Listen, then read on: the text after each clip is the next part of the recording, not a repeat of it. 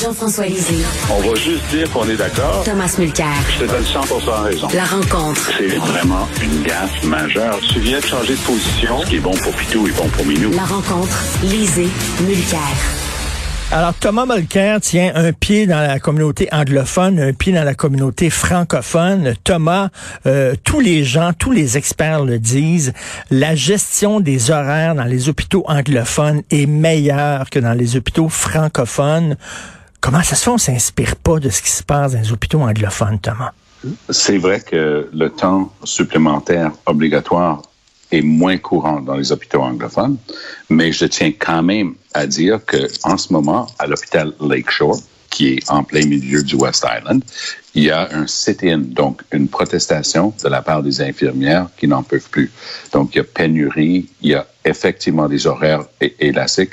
Donc, si on en est rendu là, c'est une série de problèmes. Et moi, je pense que la dernière chose dont on a besoin, c'est une autre réforme. Ce qu'il faut faire, c'est réformer les réformeux. C'est-à-dire, moi, là, si je pouvais, ce soir, à 4h29, quand l'édifice principal sur l'avenue Joffre à Québec se vide des fonctionnaires de la santé, j'irais avec du crazy glue puis je barrerais tous les portes. Et pourvu que ces gens-là ne puissent plus rentrer dans leur bureau, je pense qu'on pourrait commencer à avoir un système de santé qui fonctionne au Québec.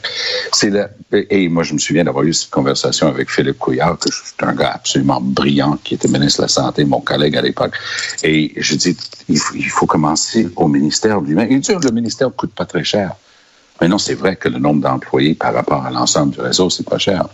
Mais ce sont les décisions extrêmement mauvaises prises en vase clos par des gens qui connaissent rien, qui, depuis 40 ans, causent tous les torts de notre système au Québec. Donc, moi, je commencerai là, Richard. Et Jean-François? Ah, c'est sûr que, je veux dire, le, fait que dans les dans les hôpitaux anglophones, euh, les infirmières aient depuis longtemps, c'est pas nouveau, c'est un, mode de fonctionnement des euh, plusieurs journées à 12 heures. Euh, l'organisation du travail fait qu'il n'y a presque pas de temps supplémentaire obligatoire. D'ailleurs, moi, on signale qu'il y a des infirmières du secteur francophone qui postulent quand ça ouvre dans, dans le système anglophone. Ils aiment mieux travailler dans un climat de travail où l'anglais est très présent plutôt pour des raisons de, euh, ben, de vie, en fait, de ne pas se faire imposer du temps supplémentaire obligatoire. Alors, effectivement, dans le train de mesure qui va être annoncé euh, d'ici peu par le, le, ministre Dubé, on va voir si ça fait partie de la solution.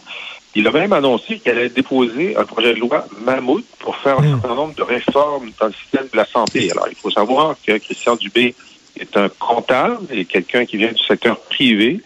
Euh, qui euh, était catastrophé de voir comment euh, lui, le président de la compagnie, ministère de la Santé Québec, ne pouvait pas avoir tous les jours des informations sur ce qui se passait dans, dans cet énorme système et qui a fait un certain nombre de réformes pour faire en sorte qu'au moins on sache tous les jours où est-ce qu'on en est sur la pandémie a deux ou trois idées sur comment réorganiser le flot d'informations et la prise de décision. Euh, on a vu une série d'articles euh, dans la presse et ailleurs sur le fait que avec la réforme Barrette et malgré la réforme Barrette qui a retiré 3000 euh, cadres du système, centralisé les décisions, on est encore dans une situation où la prise de décision reste floue des gens se renvoient la balle. Euh, on s'envoie des courriels avec 15 personnes en, en copie attachée pour euh, discuter de savoir si on devrait prendre une décision sur ceci ou cela. Euh, un refus de déléguer et d'imputer et d'être imputable pour un certain nombre de décisions.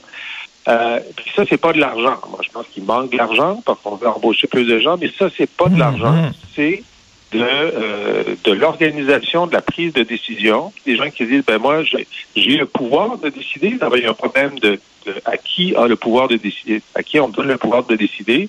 Puis j'assume les conséquences de ma décision. Si elle est bonne, tant mieux. Si elle est mauvaise, ben, j'assumerai ça. Ça fait partie du problème. Et euh, là, je voudrais vous parler de ces manifestations d'anti-vaccins devant les écoles, entre autres. Il y en a un là, qui est tout le temps là avec son porte-voix.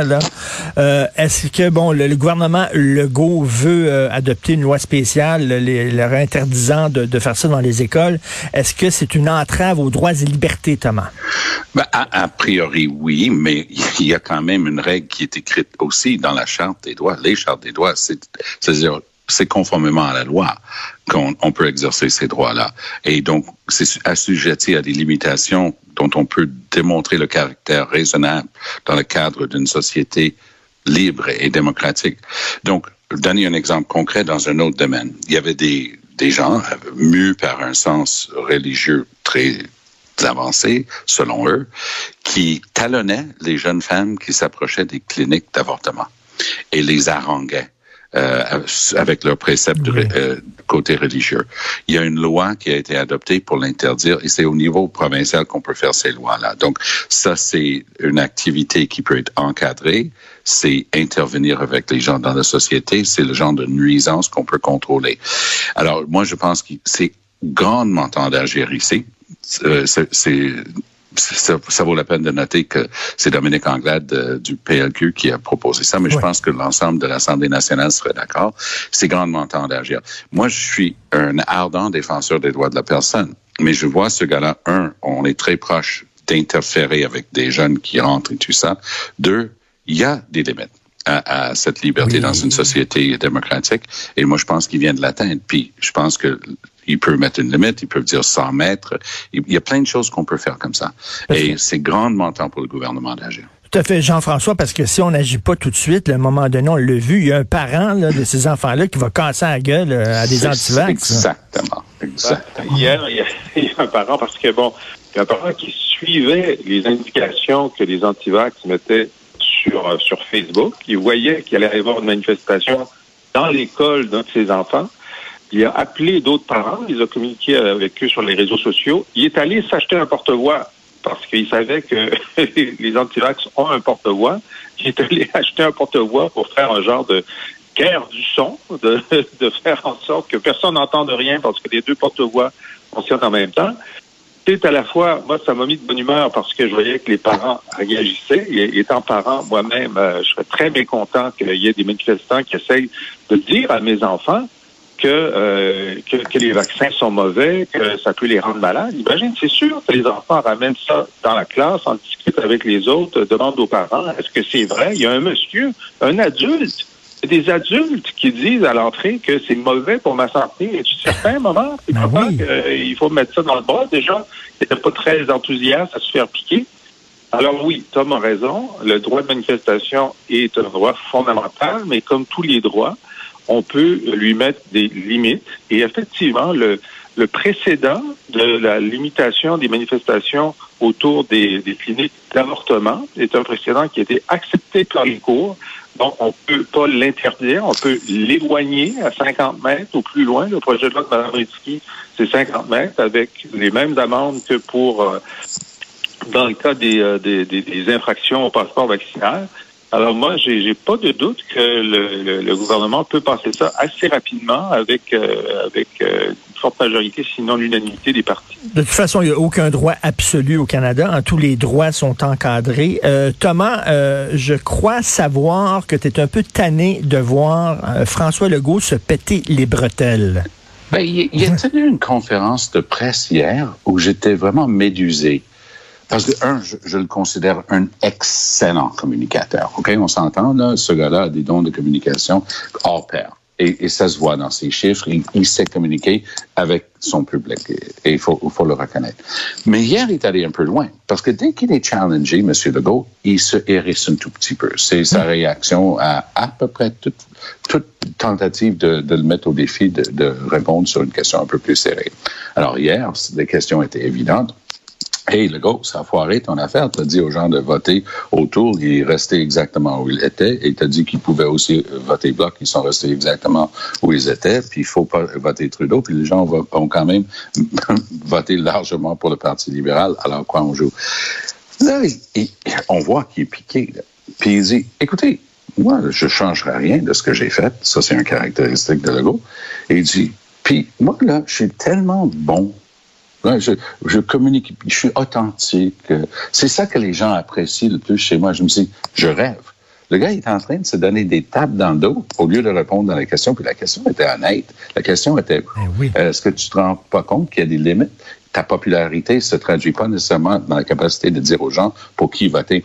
Mais c'est ça, je mets ça ensemble, Richard, avec une remarque qui a été faite par Gabriel Nadeau-Dubois quand mm. notre ami Legault est en train de le picasser sur le fait d'être woke et ainsi de suite. Gabriel Nadeau-Dubois, plutôt que de prendre le hameçon, il a juste dit quelque chose que j'ai trouvé remarquable. Il a dit, écoutez, il va falloir que M. Legault arrête de se prendre pour le...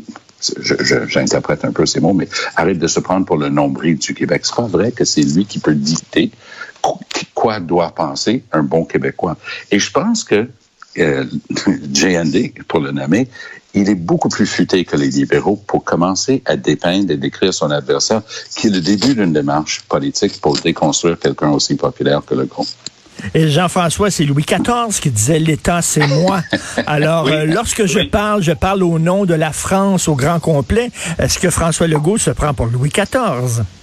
Ben, euh, tous les. Euh, enfin, c'est difficile de trouver un premier ministre ou un président ou un chef d'État qui euh, ne, ne, se sent pas investi de la parole de la nation euh, entière. Hein. Euh, parfois, on entend M. Trudeau parler au nom du Canada, au nom des Canadiens, Canadiennes. le premier ministre le font, M. Couillard le faisait, donnait des leçons de, de, de, bienséance à tous ceux qui n'étaient pas d'accord avec lui. Donc, M. Legault le fait aussi.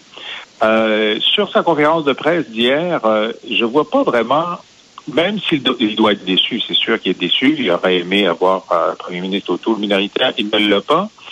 Mais il n'y avait pas beaucoup de marge de manœuvre. Euh, s'il avait dit Ah, je suis désolé, je me suis trompé, etc., ben, ça n'aurait pas été une bonne journée pour lui. Alors, je pense qu'il ne pouvait pas faire autrement que de dire Bon, ben, on a le résultat qu'on a, puis je suis cohérent avec moi-même, puis il a essayé de minimiser un petit peu la portée de son appel. Il dit, ben non, j'ai juste dit au monde qu'il y avait trois partis centralisateurs, Que, le monde fasse ce qu'il voulait avec cette information. Mais moi, ce qui m'a frappé, puis je vais, je vais détourner un peu le sujet, c'est que les, trois partis d'opposition ont dit c'est terrible, euh, Monsieur Legault a perdu son élection, il mmh. s'est affaibli. Bon, il y a quand même 51 des, des, électeurs québécois qui ont voté pour les deux partis bleus. C'est à peu près la même chose que la dernière fois, mais bon, c'est quand même une majorité claire, hein, euh, comme dirait Stéphane Dion. Mais les, les partis d'opposition, pour qui ils ont voté, eux, est-ce qu'ils ont gagné leurs élections? Alors, Paul Saint-Pierre Plamondon dit, moi, j'ai voté bloc, puis j'ai quand même pas un mauvais résultat, OK? GND, vous, avez-vous gagné vos élections? Ah, je le dis pas. Ben, tu dis pas, tu as voté pour qui? Ah, non, nous, on est neutre. Ben, vous êtes neutre comme parti, mais vous, vous avez voté? Oui, mais je le dis pas. Hey, un instant. As-tu honte d'avoir voté pour le NPD, qui est un parti centralisateur qui voulait entrer dans les champs de compétences du Québec? Probablement. Mais là, on peut pas savoir si tu as gagné ou perdu tes élections. Si tu as voté NPD, tu les as perdu, c'est sûr. Et Madame Anglade, vous, votre parti, là... Ben, peut-être qu'il habite le comté de Boulay, ça, tu le sais pas. euh, euh, je pense pas, je pense... Il faudrait vérifier. Mais euh, en tout cas, son parti euh, n'a pas euh, n'a pas bougé au Québec. Non, mais ça, c'est parlant des deux solitudes, Jean-François, ça, c'est un des grands mystères du NPD et du Québec solidaire. Ah ben, parce, que, parce que sur papier, Québec solidaire est souverainiste, et j'avais des douzaines, sinon des centaines de jeunes bénévoles qui travaillaient pour Québec solidaire à chaque, chaque élection provinciale. Puis moi, je un peu, je dis, ah ouais, je dis, mais t'es devenu souverainiste. Puis la réponse, c'était, ben non. Mais tu sais, nous, on est là pour les valeurs sociales. Puis mm. bon, ils disent ça par ailleurs qu'ils sont souverainistes, mais ça fait mal à personne. Nous, on est là pour les mm. idées sociales et économiques et environnementales de, Québec solidaire. Donc, ils ont quand même réussi une prouesse qui est cachée dans ta question et ta remarque sur GND. Je vais, finir ma, liste des, partis d'opposition, mais on sait que la moitié oui, des sinon, il ne resterait plus de temps si tu finis ta liste. Alors, de temps en temps, j'aime bien intervenir. Il me reste juste, il me reste juste Anglade. Anglade, qui est du Parti libéral du Québec, a refusé de dire si, elle a voté pour le Parti libéral du Canada. Elle a refusé de dire pour qui elle a voté. C'est quand même fort de café, tu trouves pas? Thomas? personnellement, je trouve que c'est un peu poche de commencer à demander à, des élus pour qui ils ont voté. Il y a une chose Ah, qui est claire par, par ailleurs, c'est que le Parti québécois va, sera appuyé par le Bloc québécois aux prochaines élections. Et M. Legault, ayant dit aux gens que c'était correct de voter Bloc, il s'est un peu mis en contradiction avec lui-même et il risque de payer un prix pour ça. Et puisqu'on parle de temps en temps de tout ce qui est les deux solitudes, est-ce que je peux me permettre de donner une bonne Oui. nouvelle dans le catégorie des deux rapidement, on a solitudes? une minute. Il y a un prof, euh, un grand prof à Yale, aux États-Unis, qui s'appelle Dr. Sidney Altman, Nobel, euh, prix Nobel de chimie de 1989, qui a fait les découvertes pour l'ARN qui ont donné lieu aux vaccins Pfizer et Moderna.